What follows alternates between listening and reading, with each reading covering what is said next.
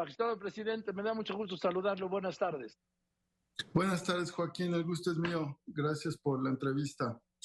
Al contrario, ¿qué fue lo más importante de lo que le dijo usted a los pues a la cúpula de la Corte y del Consejo de la Judicatura?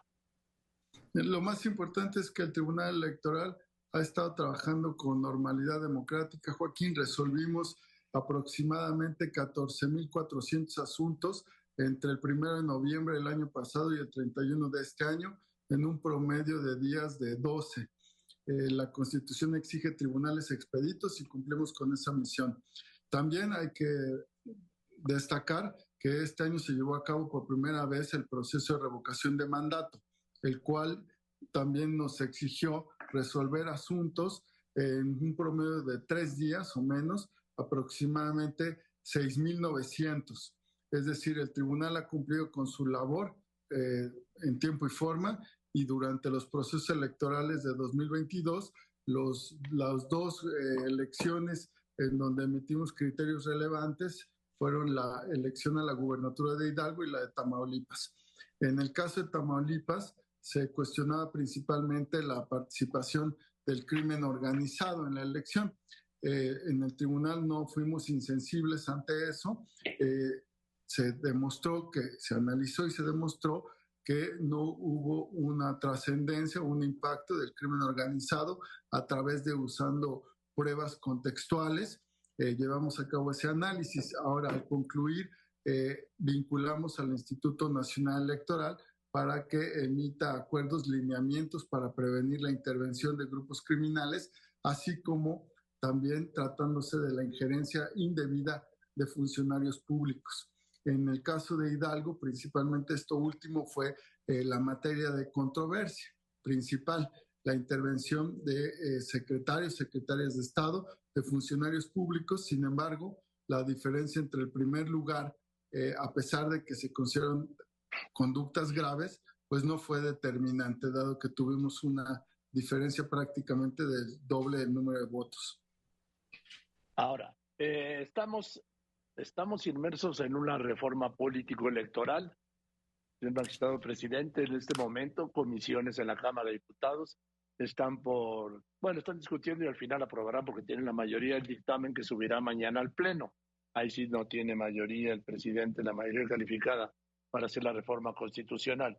Pero esta, esta reforma plantea, entre otras cosas, no solo la modificación, desaparición y construcción de un nuevo de una nueva autoridad que se refiere al INE, que sería el Instituto Nacional de Elecciones y Consultas o de Asuntos Electorales y Consultas, y el Tribunal Electoral del Poder Judicial de la Federación, del cual ha planteado que se van a ir todos ustedes y que va a reducir del número de siete a cinco y que los magistrados, los magistrados del Tribunal Electoral del Poder Judicial de la Federación serán elegidos por el pueblo. ¿Qué opina usted?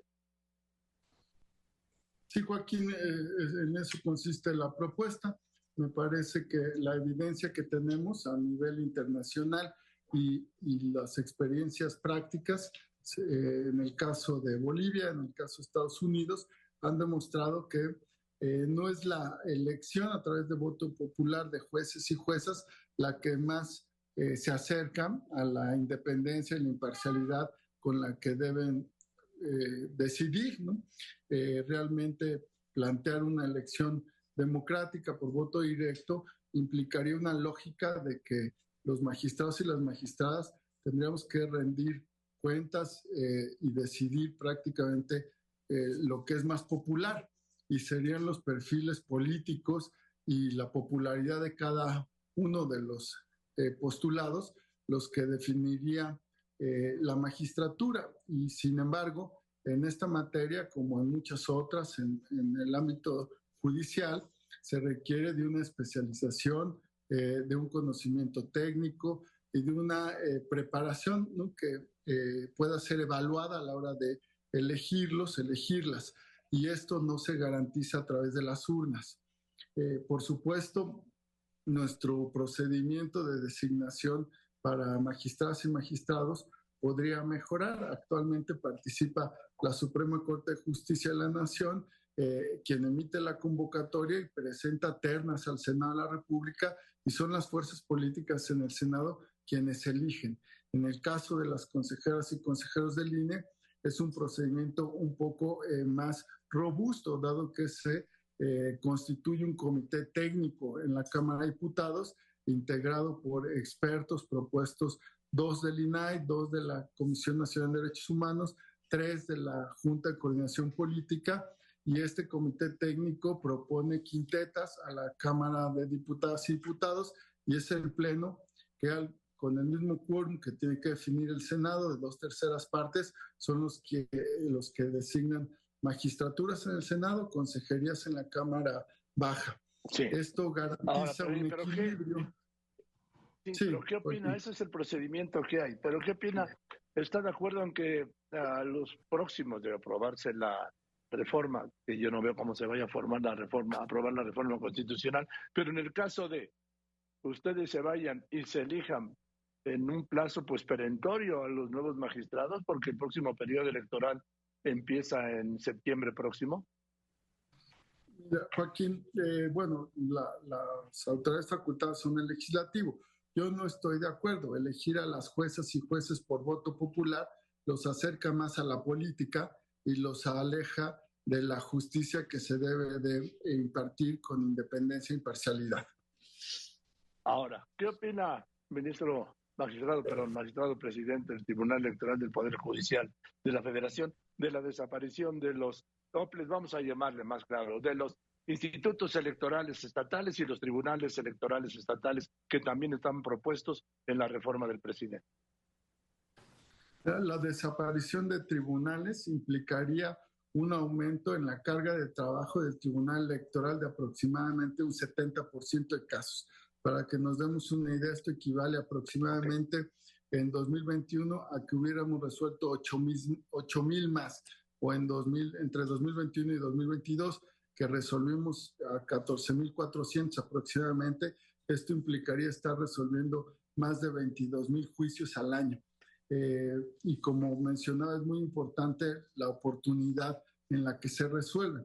Es, eh, y para responder a ello, la eliminación de tribunales electorales, si bien significa una reducción en los presupuestos públicos estatales muy baja, eh, pues a nivel federal implicaría eh, robustecer las salas regionales. Las seis salas tendrían un incremento, digamos, de 70% eh, de mayor trabajo distribuido, digamos, entre cada una de ellas, la sala superior también.